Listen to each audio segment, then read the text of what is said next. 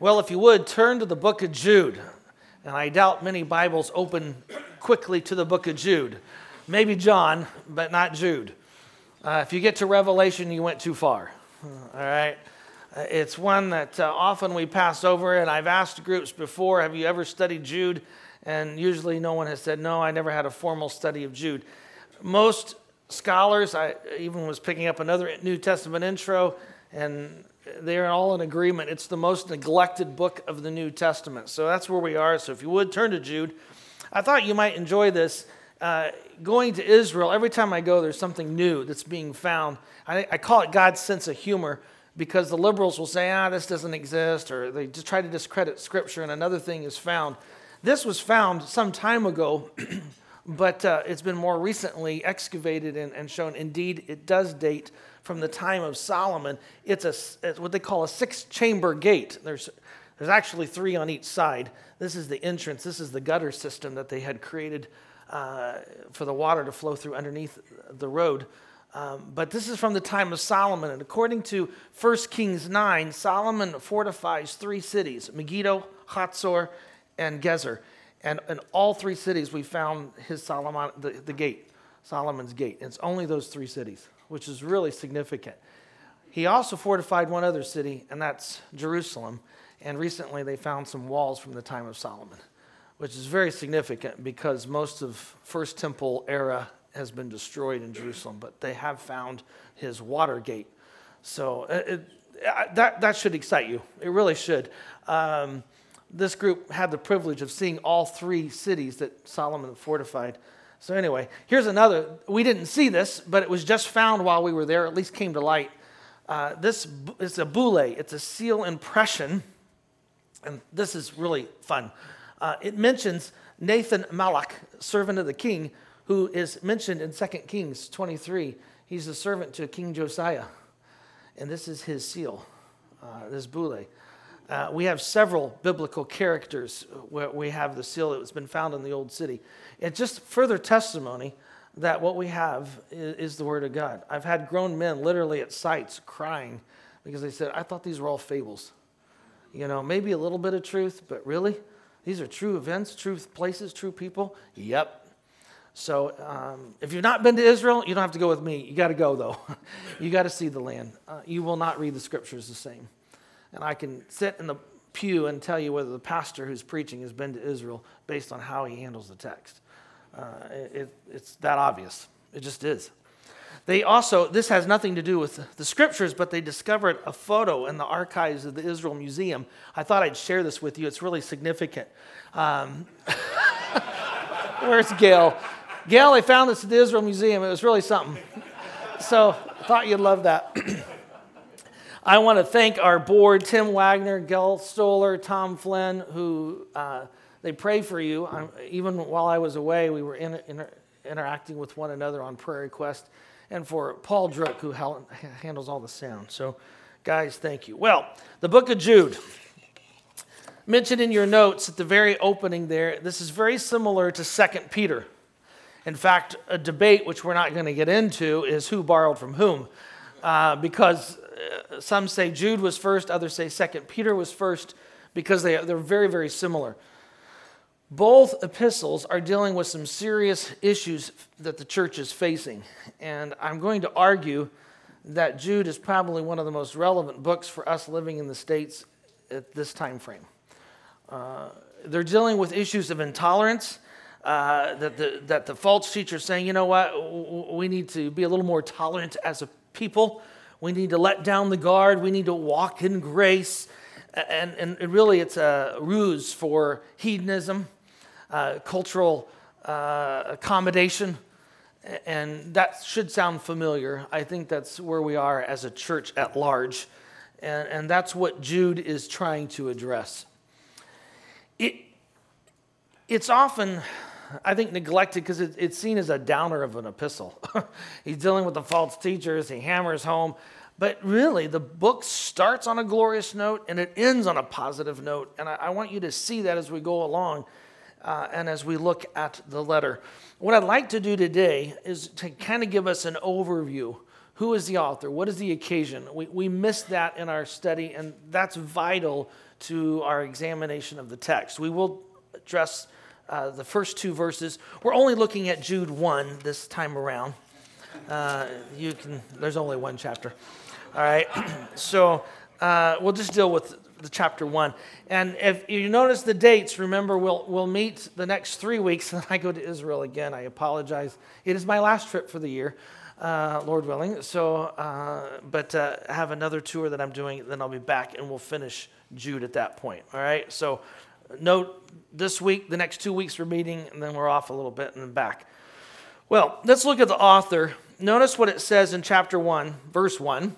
From Jude, a slave of Jesus Christ and a brother of James. So, what does our author tell us about himself? Okay, he's the brother of James. We can deal with James, who that is. Uh, he doesn't say he's a brother of Jesus. He says, I'm what of Jesus? Servant. Or better, to render slave. And we'll get to that in a minute. So, in your notes, I mentioned that there are a lot of Jude or Judases. That name can be rendered either way in English, by the way, uh, in the first century. That was a common Jewish name just as the same as Joshua, just as the same as Mary though, or Miriam. Those were common first century Jewish names. Uh, I, I, don't know if Jude became very popular after the betrayal of Jesus. Uh, it's kind of like Adolf in Germany. That name became obsolete after World War II. But same here, you know, you, you, you see this. Jude was a, was a very common name. And, and so when we go, who, which Jude? he, he indicates that he's the brother of James. And even the James is not clarified, is it? Most scholars are going to argue this is the brother of Jesus. Uh, we know, I mentioned this in your text, there are, uh, there are four brothers of Jesus that are mentioned in the Gospels, and this is most likely one of them. You could say half brothers because obviously um, they don't share the same daddy, right? Um, but uh, Jude is most likely one of the four brothers of Jesus. And arguments for the support of that are listed there, and I just want to walk through them because this is vital. Um, we, w- vital why?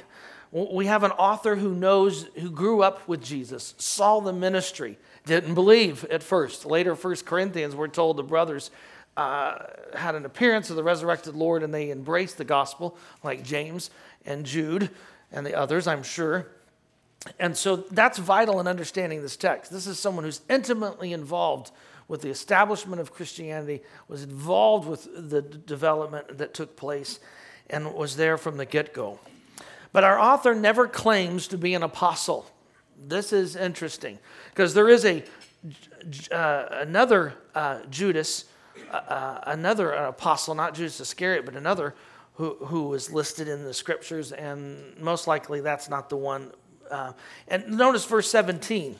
Just look at Jude 17. it says, Dear friends, recall the predictions foretold by the apostles, as if it's another group. I'm not part of them. I'm distinct from the apostles, which is uh, significant. Secondly, he does not mention his father. Usually, in the first century, if I'm to give credence, I'd say, Well, I am the son of, in my case, Raymond. You know, that, that's my dad you never would identify yourself as I am the brother of so and so unless brother so and so is very well known. What do we know about James, uh, the brother of Jesus in the first century? What do we know about him according to the book of Acts? He was the leader of the church, the early church. Right? He and Peter. And remember the Jerusalem Council in Acts 15? James played a key role in that whole equation. What else do we know about that, James? Well, if we read Matthew 13 55, it tells us a lot. Matthew 13 55. 55, yes. You want to read it to us? And they said of Jesus, Isn't this the carpenter's son? Isn't his mother's name Mary? And aren't his brothers James, Joseph, Simon, and Judas? Yeah, the names are mentioned in Matthew uh, Jude's and James' names are both mentioned along with the other two. Good. Yes.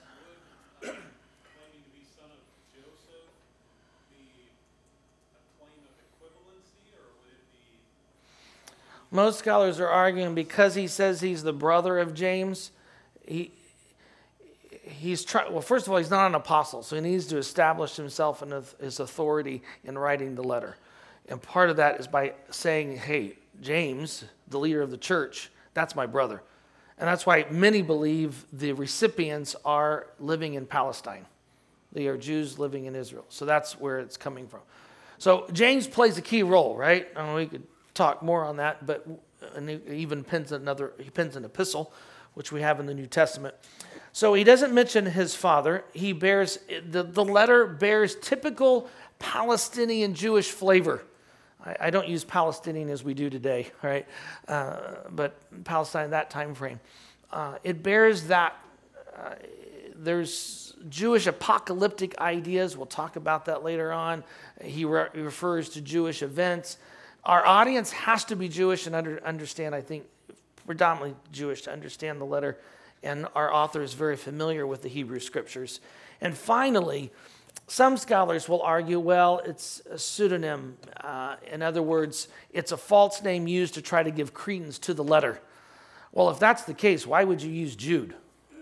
If I want a pseudonym, I'm going to pick Peter or Paul, someone really prestigious and powerful. Jude, he's a no namer, really, in the whole game. And so that, that argument doesn't wash. So I, I most scholars are in agreement. Our author is uh, Jesus' brother and James's brother. And by the way, I even mentioned this there under your bullet, uh, bullet points there. Jude is quickly accepted as part of the canon in the early church by 200. And that's very significant. It's a little epistle. I mean, Revelation and the book of James have problems being included in the canon. Jude does not. It's Im- almost immediately accepted as, as being canonical, which is very significant. Um, and I think part of that's the ties that we see here. We'll come back to that opening there in a minute. But are there questions on authorship? Again, the question is I know some of you are going, well, so what? Well, again, it's significant. This, this is someone who's been intimately involved with the life of Christ and the establishment of the early church and, and undoubtedly played a key role in the early church. All right. well, what's the occasion and the date? Uh, who knows? Uh, the problem is there's not enough for us to piece together. You remember the Charlie Brown movies with the phone conversations? Wah, wah, wah, wah, wah. And then you hear the Charlie Brown say something, and you can piece together what they're saying on the other end. That's hard to do with only a few verses.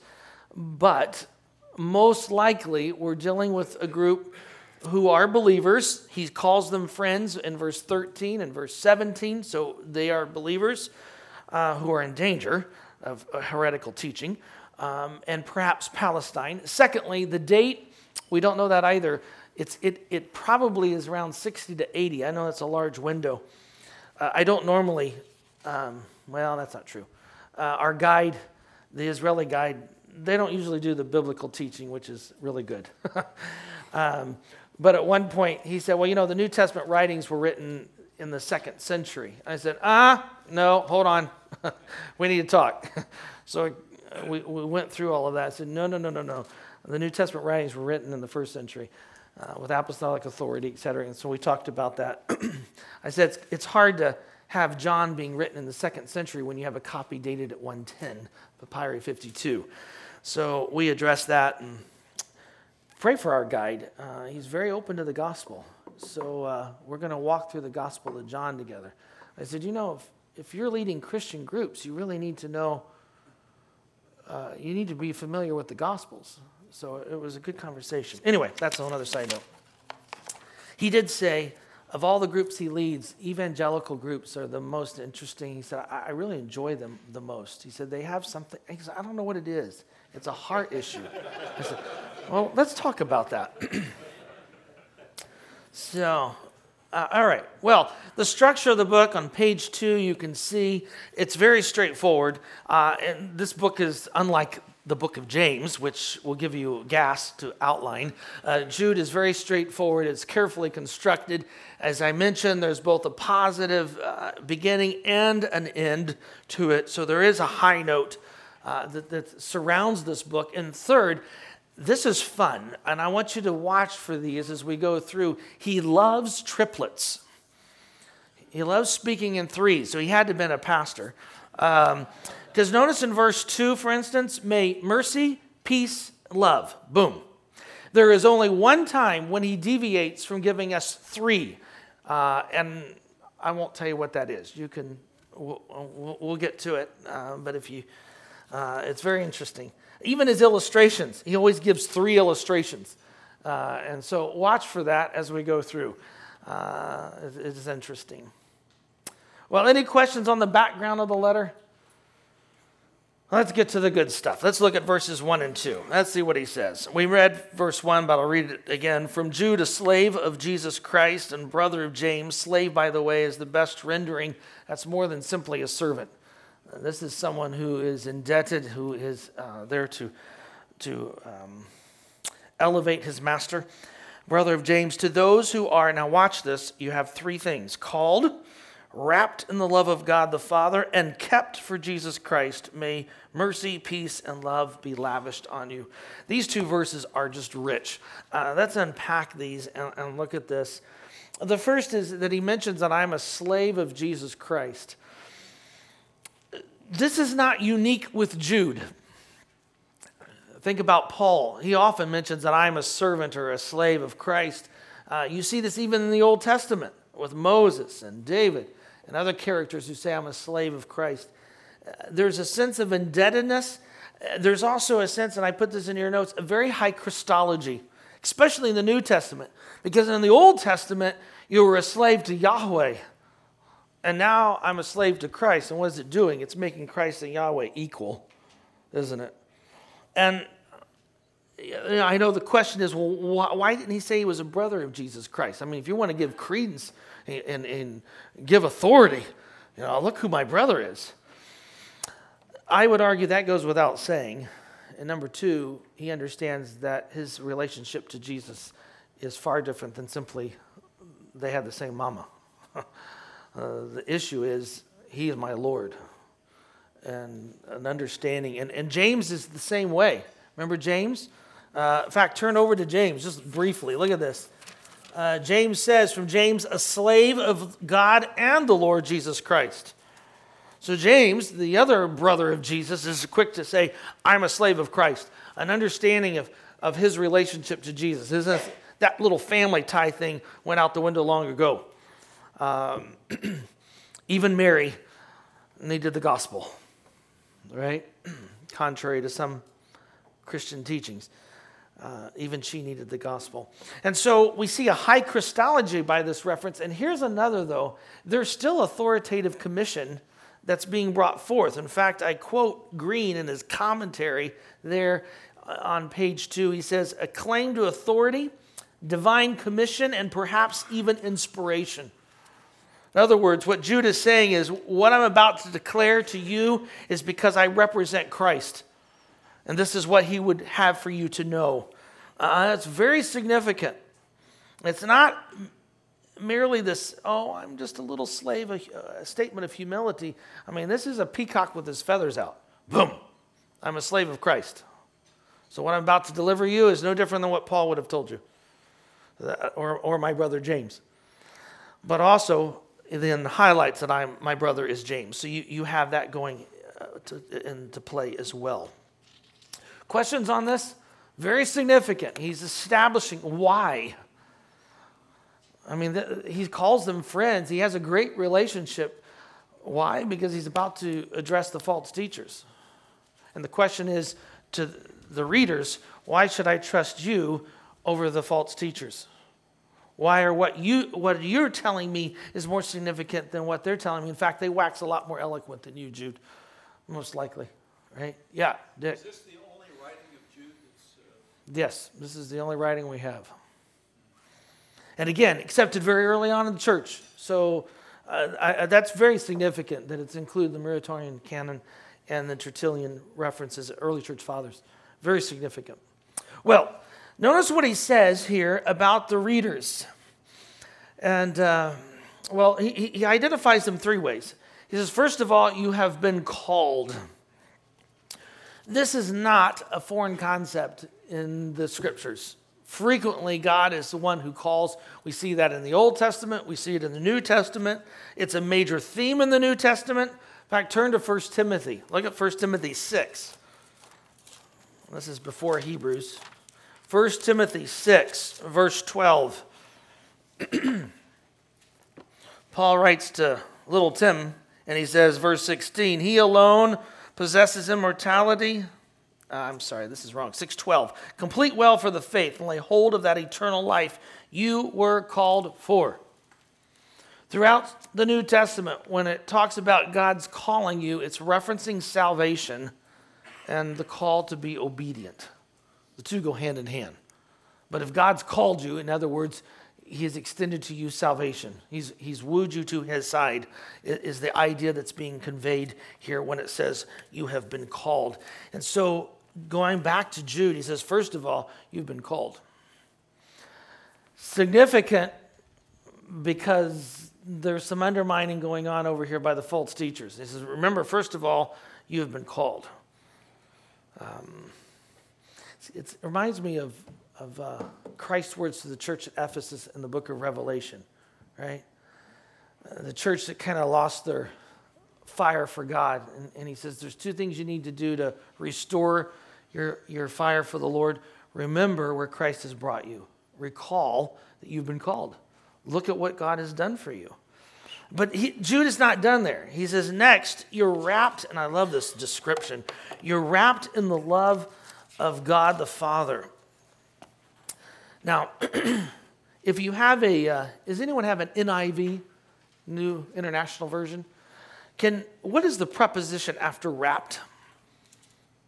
Or what do you have, that phrase? You got called, and then what's the next phrase? Do you mind reading it to us, Chuck? This is in verse 1. You've been called.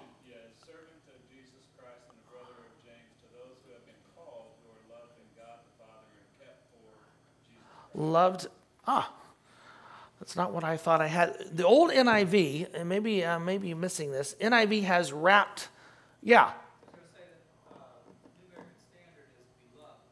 beloved. yes. There's two ways you can render it, is where I'm going with this. The, the old NIV had by, it was the agency which it's done.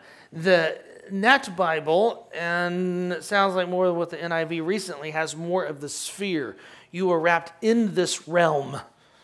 It's, it's what is securing you is the love of God. And I think that's the idea here. Certainly through Scripture, when it says God has called you, love is quickly associated. In other words, you weren't called because you're bright, beautiful, and uh, born on the right side of the tracks. no, the reason God called you was because God loved you. There, there's nothing you brought to this equation. And that's what Jude is trying to remind his audience is listen, you've been called. And secondly, you've been called because God simply loved you so. Green, in his commentary, states God's election of people is not motivated by their merit, as if they were elected and called and due to their virtue. And that's a great line. He's right. That's not, Jude is highlighting you've been wrapped in the love of God in this realm. And then finally, he states, and you are kept for Jesus Christ. Prepositions in Greek uh, give first year Greek students a lot of gas because they can be rendered a, a variety of ways.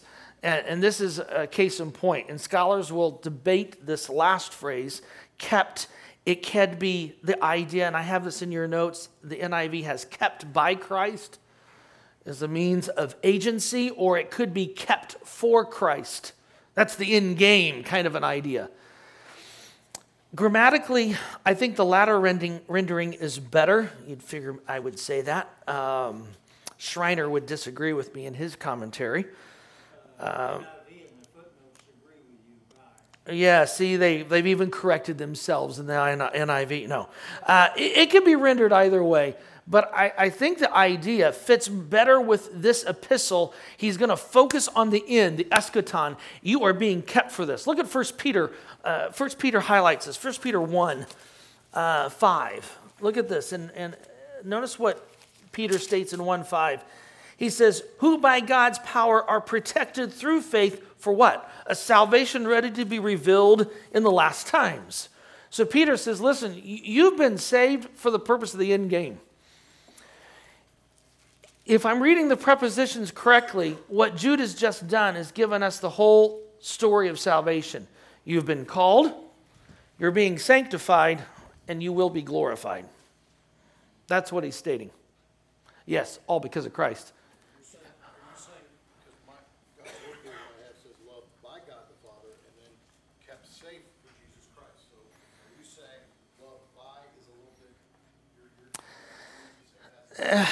You could do it's either loved by or wrapped in. It could be an in or by. Yep. Yeah. And, and the end of the end game, and I even put this by Schreiner, who I don't agree with in his understanding the preposition, says, is whatever position you take, the message is clear. Those whom God has called to himself are loved by and kept until the day of salvation. That's the idea. But it's interesting you could see this whole salvation story. You've been called, you have been kept, and you will be, or you're being sanctified, and you'll, you'll be glorified in the process. It's so key because he's setting this up. When you, when you read the epistles in the New Testament, don't gloss over the greeting. It's very, it's the roadmap for the rest of the epistle when Paul writes to the church at Corinth, the, the church of uh, a whole host of problems, in 1 Corinthians 1, he talks about how they are sanctified, being set apart and holy. That church is not holy. Well, they got a whole host of problems, but he, he's setting them up for what he's going to address. Jude is doing the same thing. He's saying, listen, you are secure by God. Here is what He's done for you. Don't listen to what the false teachers are doing. Be very careful. And so it's preparing it. And in fact, in his wish there, the next thing you see in verse 2, he gives this prayer May mercy, peace, and love. What is missing? What would you have? Ex- grace. In fact, there's a, I made a mistake in your notes there. It should be grace. Grace is absent. Why? What do you think? He highlight grace? Everyone loves grace. Grace, grace, God's grace. They've already received it, but they've also received some mercy and some peace and love. Yeah. I think the secret is they're abusing grace. They've got a group in the camp, or so they think they're in the camp, saying, you know what? God's grace means you can, you can do whatever you want. You know, we are free in, free in Christ. I was reading uh, a politician from this state uh, recently talking about grace, and that's who he is. This is how God's made him, and this is just wonderful. Uh, and I'm free to do whatever I want because of grace. And I'm going, no, I'm not, uh, no, no, no, no, no. You're missing the point. And, and I think that's why you would expect a wonderful hello in his greeting and, and, and Jude does not give a hello. He immediately jumps into this prayer. Uh, you would, ex- and secondly, he does not refer to grace. The grace is the problem. That's what he's got to deal with. The under, misunderstanding of grace. But he, they do need mercy. They do need peace, and they do need love. Why? Let me highlight these three. Let's look at this.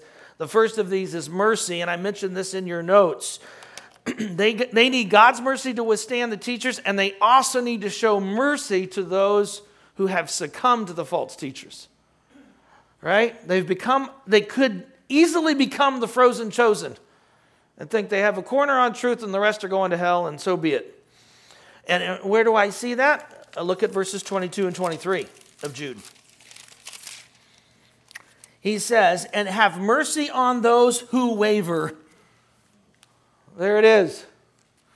And so, and, and this is the real danger, isn't it, with theology and studying the Word.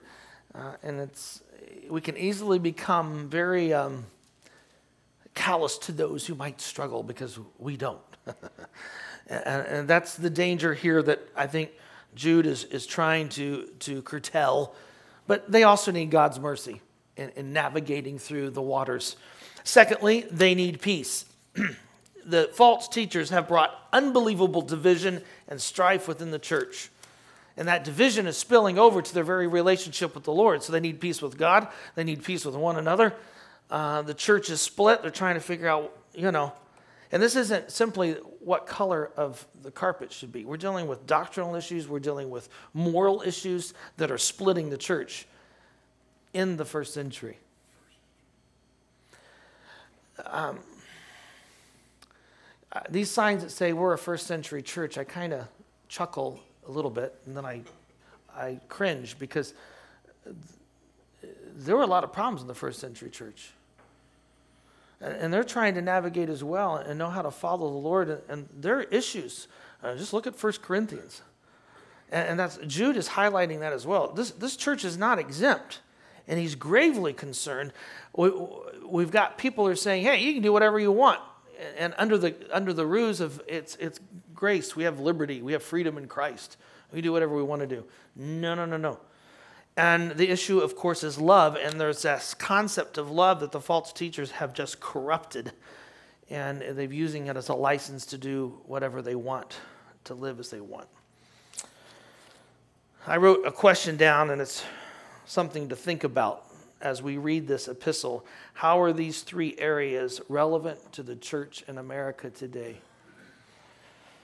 And, and I challenge us to think through this. Not we're doom and gloom or, well, there's some great things happening in the church. And we live in exciting days, I think, where a world that has lost the understanding of mercy, certainly peace, and what is true love. And so we have a great opportunity to stand in the gap and say, no, this is what the Word of God says. And it's like Mati, our guide in Israel, who says, There's peace here that I, I don't see when I give tours to Israelis or to Jewish groups. To, he said, only evangelicals, there's something very unique that's different. Uh, that's what he's talking about, right? Yeah. Oh, yeah. I mean, these false teachers, they, they think they're the cat's meow. And also, trying, yeah, hands down. And we're going to see that as we go along.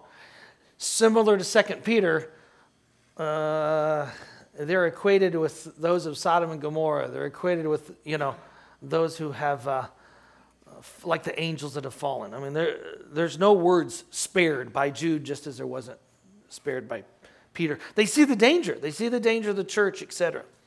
Well, let me give you some things to walk away with because I don't want this merely as an academic. If that's all we, uh, we've done, then we've, we've failed the task. But I, am hoping you see the beauty of this letter uh, and the relevancy. Number one, or letter A, is God's calling stems from his great love for us.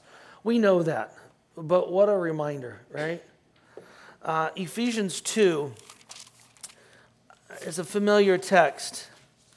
You know, every time I go to Israel and I'm there at what they, we call the Wailing Wall, they call it the Kotel or the, the Western Wall, and you see all these folks praying.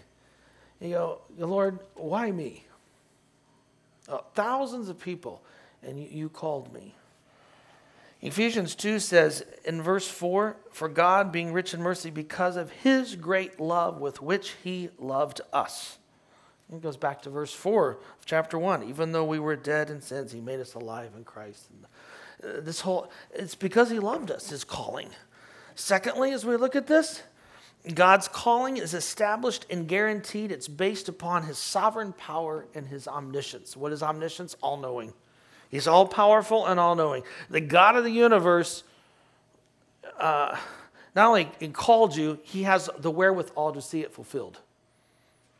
Right? That's why he can say, He's keeping you for the end. He knows the end game and he'll assure you you're going to win. Right? If you watched the Pacers game last night, you were biting your nails at the very end. They won it uh, due to a foul. Did you saw that game? That was awesome. But I, I told my son, ah, they're not going to win. They gave a game away. We're done. And uh, we don't have to worry about whether God's going to give the game away. He's called us. All right, in Ephesians uh, chapter 1, verses 7 and 8, just want you to look at this. Just turn there. My time is right, right? I don't want to run over. I got one minute. Good. Uh, we will end on time. Ephesians 1 7 and 8 says, In him we have redemption through his blood, the forgiveness of our trespasses. Watch what verse 8 states that he lavished on us in all wisdom and insight. He did that for us. That is awesome. All right. And then finally, God's calling comes with the purpose. Again, there's the end game. Those he called, he will see glorified. His reputation and his character is at stake. Right? That's the God we serve. Well, it's a great little epistle, and I'm excited. And the beauty is, because it's a short book, we can move through it slowly and unpack some very difficult text, actually. I think that's why one of the reasons the epistle is avoided in Bible studies. Um, but there's so much here that we can glean. So, looking forward to it. Well, let me pray and we'll end. Father, thank you for your word. Thank you for these men. Uh, go, for, go before them today and their various activities and uh, events that they have going on. And uh, Lord, we just love you. We are so thankful that you called us before the foundation of the world. And when this world dissolves and you, you dismantle it, we're still there. And we'll be with you for all eternity. And we marvel at your grace and we thank you. In Jesus' name, amen.